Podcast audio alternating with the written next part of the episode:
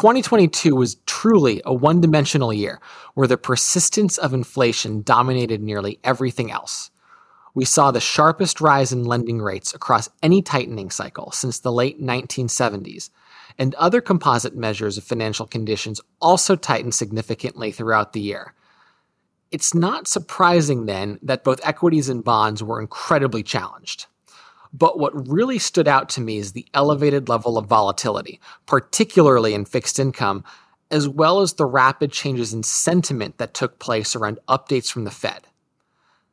Beneath the surface, we've also seen rapid shifts in the factors underpinning the market, leading to a number of what I would describe as inflection points, where the character of the market shifted. But none of these inflection points have proven to be durable yet and we may be in for more of these shifts until we have more clarity on the ultimate destination for rates. The good news is that we're getting closer to that point, and it's also worth highlighting that despite the rapidly changing underpinnings of the market, there have been some durable themes and factors that consistently worked last year in 2022.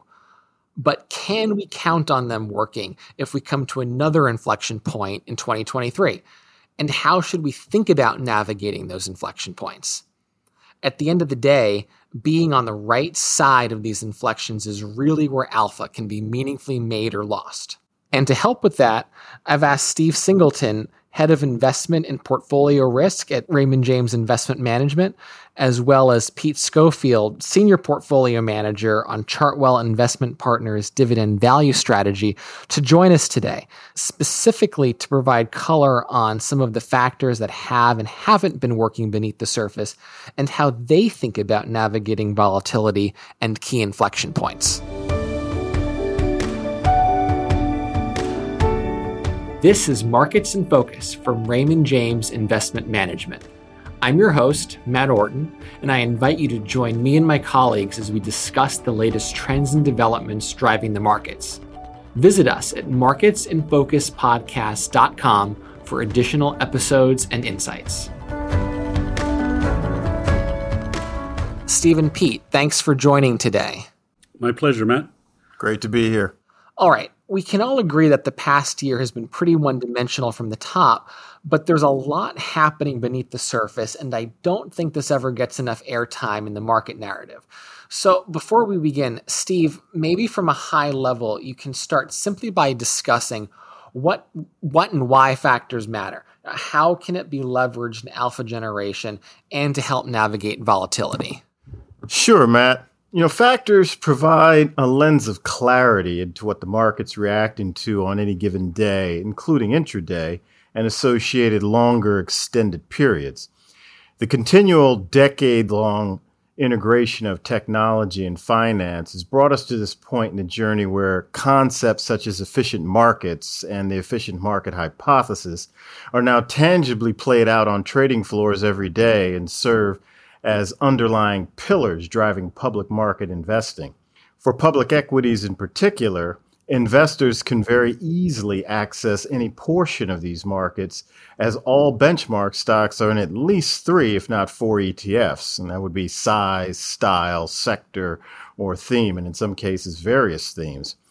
So, with that as a backdrop, it creates a very clear opportunity to utilize some of that technology to combine fundamental disciplines and diligence with quantitative acumen to exploit the volatility present and identify durable and sustainable alpha trends by accessing or avoiding certain factors in play.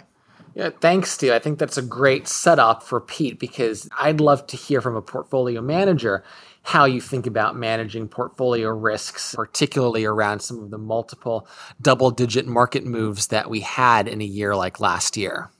You don't necessarily see this kind of volatility coming, but when it occurs, I think it's most important to be flexible and opportunistic and to not let your portfolio positioning get too one sided.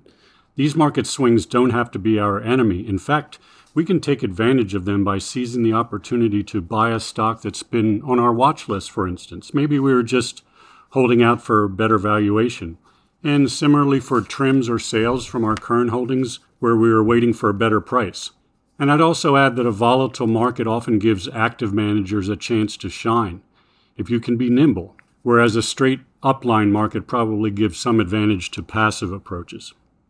Yeah, I think that's a great point, Pete, because you know, finally, for the first time really since 2007, we actually saw active managers do well last year, which is uh, which is a welcome relief. And on a risk-adjusted perspective, too, like you pointed out, active management actually begins to matter when you have these moves.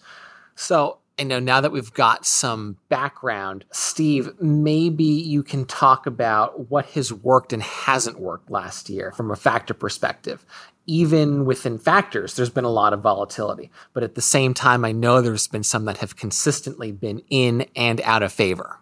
In our risk group, we talk a lot about the 2022 trade or strategy as one that was long the value, momentum, quality, yield, and profit factors. These were the factors that largely performed well and led the year. And portfolios with positive active exposures to these factors, active exposure being portfolio minus benchmark, typically outperform their associated benchmarks by a margin with lower volatility. What struggled this year was the other side of that trade, where you found stocks with no earnings or lower quality or negative or downward momentum. And these are characteristics that were typically consistent with longer duration growth stocks. Not necessarily bad concept stories, just no near term visibility into earnings at a time when rates were undergoing a powerfully persistent multi handle rise. Yeah, and as a follow up, Steve, maybe you could provide some color on the most pronounced changes we've seen over the last year. Know, what changed, and why do you think we saw the changes occur so sharply?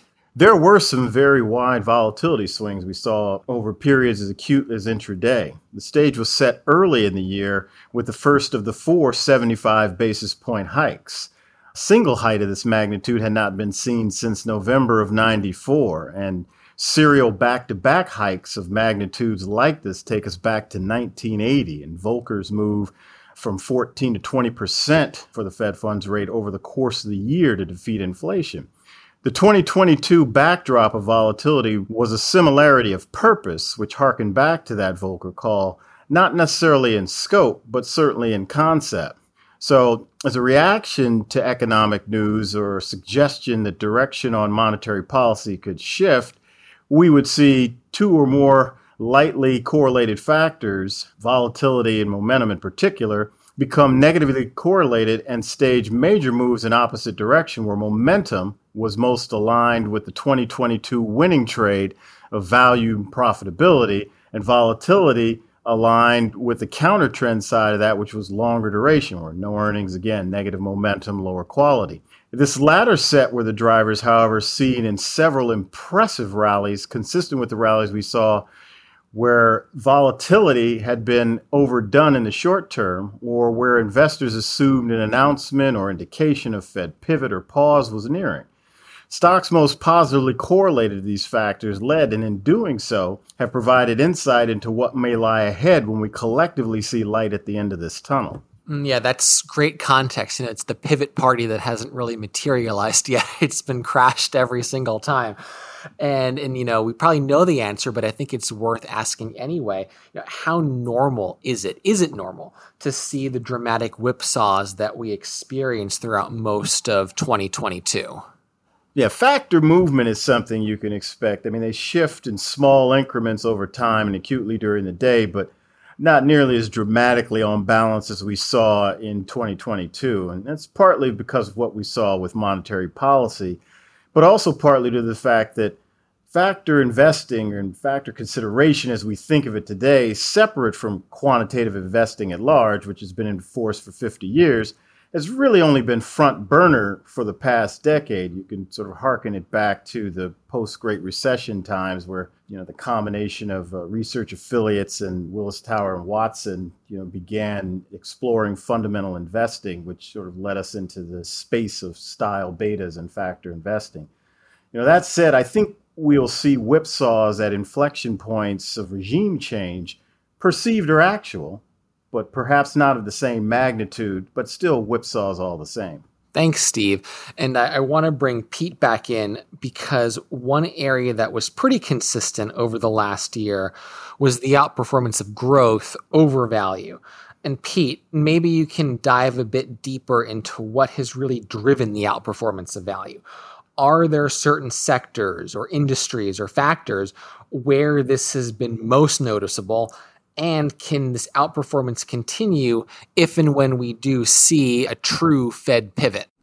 Yes, after a long drought, value outperformed growth in 22, and it was quite pronounced as a result of the Fed's rate raising campaign. And I think it has as much to do with why growth underperformed. To borrow from fixed income parlance, longer duration assets really took it on the chin. And growth stocks are just that. You're getting more of your return in the future relative to value stocks. Additionally, you had the challenge of starting point valuations for growth stocks being inordinately high at the beginning of the year, giving them more room to fall. Software was an industry that illustrates this. The higher growth, higher valuation stocks in this group were down 50% or more in 22.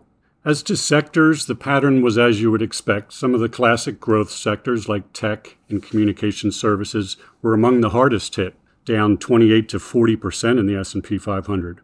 And the really extraordinary one on the value side was energy. Not only was this sector not down, it soared, up 66%. And while energy is not a large weight in the indices, that magnitude move certainly contributed to value trouncing growth. And the final part of your question on the eventual pivot, as Steve alluded to with some light at the end of the tunnel, growth would most likely lead on the heels of that. We had evidence of that in 22 to support this, the three or four times where there was an expectation of a near term Fed pivot, which of course never came to pass. Growth stocks jumped out in front of value for a short time. I think what what I took away as well, just running some quick numbers, you know, when you take the two underperforming sectors, the high duration, like you said, versus what worked in energy, you're almost at 100% uh, dispersion between the top and bottom performing sectors, which, at least to me, certainly seems a little bit mind boggling and maybe highlights what you and Steve have been talking about with respect to some of the anomalies of, of 2022 and the differences we've seen. And a natural follow up, I guess, then, Pete, is how do you manage around the potential change that we can see? Uh, what tangible actions should investors be thinking about to prepare for the eventual pause in rate hikes and ultimately maybe cuts coming down the road? Now, are there certain types of companies that you would want to own to prepare for this? Matt, this is a tough one because we have two critical events that could happen in 2023. We don't know when, but the Fed will most likely wind down their rate increases. And as we've just discussed, this alone would suggest that investors might want to start moving some assets toward growth stocks. However, there is a big fly in the ointment, which is that we could now see a recession later in the year resultant from the Fed's actions. Every additional move higher in Fed funds rates takes recession probability higher, not to mention the depth and duration of the recession. To prepare for that, rather than emphasizing growth by itself in your portfolio positioning, I'd say that defensiveness and earnings certainty ought to be paramount in your stock selection. So you could focus on defensive growth. Some areas of healthcare exhibit those characteristics, for example. Right. So it seems like that ties to what Steve says about higher quality as well. And that certainly makes sense. And let me ask you one other follow up question because, you know, maybe this was anomalous during 2020 where growth was the defensive part of the market. Do you think that is typical of what we might see going forward, or do you think really it's being defensive within growth that that's going to be um, you know the the way to to to go going forward? 2020 had certainly a very unique circumstance with COVID unfolding throughout that period. So parts of tech for sure became defensive people even called it a staples sector, part of the subgroup staples sectors because of work from home and increased use of technology away from the office. So I think that was an unusual time in 2020. Going forward and for 2023, I think it comes down a lot to what we're going to hear from companies. We've already seen in areas like semiconductors some downward revisions in forward estimates and guidance. And I'd also add that valuation, as I alluded to, is going to be critical. the starting point valuation going into last year was a challenge, and a lot of that was corrected. So I think a good part of technology now is fairly valued if we don't get a lot of earnings resets. Mm, yeah, thank you, Pete. And so I want to take that same question now about managing around change and flip that over to Steve and ask it from a factor perspective. You know, how should investors think about identifying change in market character, uh, whether it's durable, and how to lean into that change? Yeah, from a factor perspective, you know, absent noteworthy news or data that would signal a regime change, like a Fed pivot or pause or economic or geopolitical news, we always advocate, and we do, watching the factors over a daily, weekly, monthly, and quarterly period and tracking the trending timeframes, i.e., what's in force, what isn't, and trying to discern why. Looking for changes at the more acute ends to see if they are durable. It's what we do as part of our daily acumen. And from a portfolio construction uh, perspective, we're able to use mean variance optimization as a tool to access or lean into these durable changes, often without the need to change names, just the weights, as alpha is usually found there at the margin. And Steve, I've got one follow up on that just to make it a little bit more tangible. So when I think post October CPI, you know, momentum was absolutely crushed that day, but that wasn't a durable inflection point. You know, how did you look at that sort of big change? And similarly, we're starting to see momentum reverse a little bit at the start of this year in 23. You know, how do you look at whether there's durability to that? Yeah, Matt, we look for the breadth around these changes. And what we mean by breadth is just, you know, how many names are participating across factor categories, that is, across size and across style. If we see a lot of movement across a broad sector of stocks in that fashion, you know, that tends to be a signal that we're now going to actually really look closely for an ensuing follow through in the next several days to weeks. And those are the pivots that we're looking for, the inflection points that we're looking for. And, you know, and sometimes, as we all know, they can end up being head fakes. Uh, you can get it for a day or two and then it flips back to the legacy trade. But in the case of what we tend to do is we strap in and, and look at a daily basis and watch the trending because overall the trending actually tells us exactly where we want to be. Great. And something that wasn't a head fake last year in 2022 that was really one of the, the most consistent outperformers was dividend yield and dividend growth. So, Pete, given your focus uh, on a dividend value strategy, you know, do you think this can continue in 2023? The yield factor was indeed quite strong in 22, with a huge spread of relative performance between the highest yielding stocks and non yielders. In fact, one of the largest we've seen in all the years that we've tracked this. And this was actually counter to the normal playbook of yield usually not doing well in a rising rate environment. But in this case, with the short end of the yield curve moving up as far and as fast as it did, you wanted to find stocks that gave you a return of capital. So there was no better place than dividend yield stocks for that. Whether it can continue, that comes back to our earlier discussion about the wild cards in 23 Fed pivot, recession risk, earnings guide downs, and so forth. I think that, that for as long as defense is winning over offense or risk on, dividend yielders can continue to do well. Great. And I think this sets up nicely for kind of a final question I'm going to pose to both of you since we're running out of time. But I would love to hear from you, Steve and Pete, what you think is going to work going forward are there durable changes that you expect to see in 2023? And are there any sectors, industries, factors that look particularly attractive? And Steve, I'll throw that over to you first. I'll speak from a factor and macro perspective and let Pete give his visibility into sectors and industries. Know, going forward, we see 2023 following the Fed in continued anticipatory fashion you know, while the prevailing debate, you know, still remains around the terminal Fed funds rate target, you know, what we know is that we're closer to the end of the hike cycle than we were 12 months ago. Thus, we start the year assuming that the 2022 trade still remains in force. That is long value, quality, profit, and yield. But we see it with a shorter lifespan than we anticipated going into 2022. And that's largely because of the success we've seen in, in those factors over the last 12 months in that trade altogether.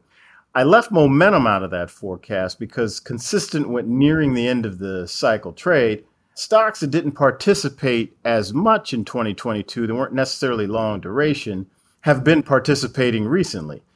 These are not necessarily the current momentum stocks as we saw them last year. Some are lower quality, as you know, higher leverage, less predictable earnings trend, though an earnings trend all the same this sort of extended all boats trade anxiously awaits signs, you know, like we saw last Friday, like we've seen earlier this week, that the accumulation of the 2022 tightening cycle will show its broad effects not only on goods, but on services and even wages in coming reports. And sort of in the face of this higher for longer stance that, you know, the Fed is staunch in at this point, this is still dovish and it sets up the other side of the trade where equity duration can and likely will be extended a bit. And the growth names that were so uniformly beaten down in a, in a mass repricing can see some respite, while similarly, those that were down with expectation of a slowing economy, recession perhaps, may not necessarily need to go any lower. And so are we talking a floor? Perhaps we are, but we're awaiting the data to try to confirm that. And I've always got to ask about risks as well. And Steve, is there a canary in the coal mine that we should be thinking about? Yeah, I would say a canary in, in the coal mine for the scenario just painted would be economic data that points to all the same causes and concerns that the Fed had going into 22, which would reverse the disinflation trend. That would be spikes in wage growth combined with continued upbeat job reports, stubborn CPI, PPI, and PCE. You know, that sort of suggests the, you know, that unlike past cycles, that there might be a new disconnect between monetary policy tools and their direct effect on recession and in part inflation. Great. And Pete, I'll toss it over to you for the final word. Thanks, Matt. I think the financial sector looks attractive here with the possible exception of market sensitive names for at least the first part of the year. I'd avoid them. Banks, in particular, should see some good net interest margin improvement from higher rates, but we do need to see credit stay benign for them to work. Another area would be the defensive growth parts of healthcare that we talked about earlier. I don't think we'll see the one dimensional year that 22 was.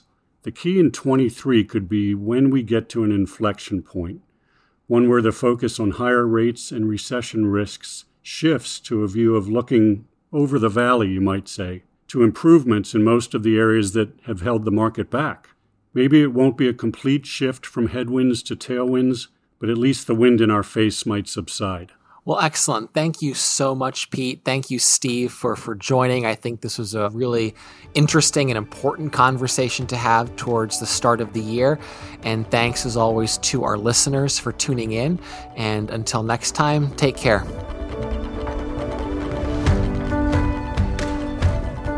Thanks for listening to Markets in Focus from Raymond James Investment Management. You can find additional episodes and market insights at marketsinfocuspodcast.com. You can also subscribe to our podcast on Apple Podcasts, Spotify, or your favorite podcast app.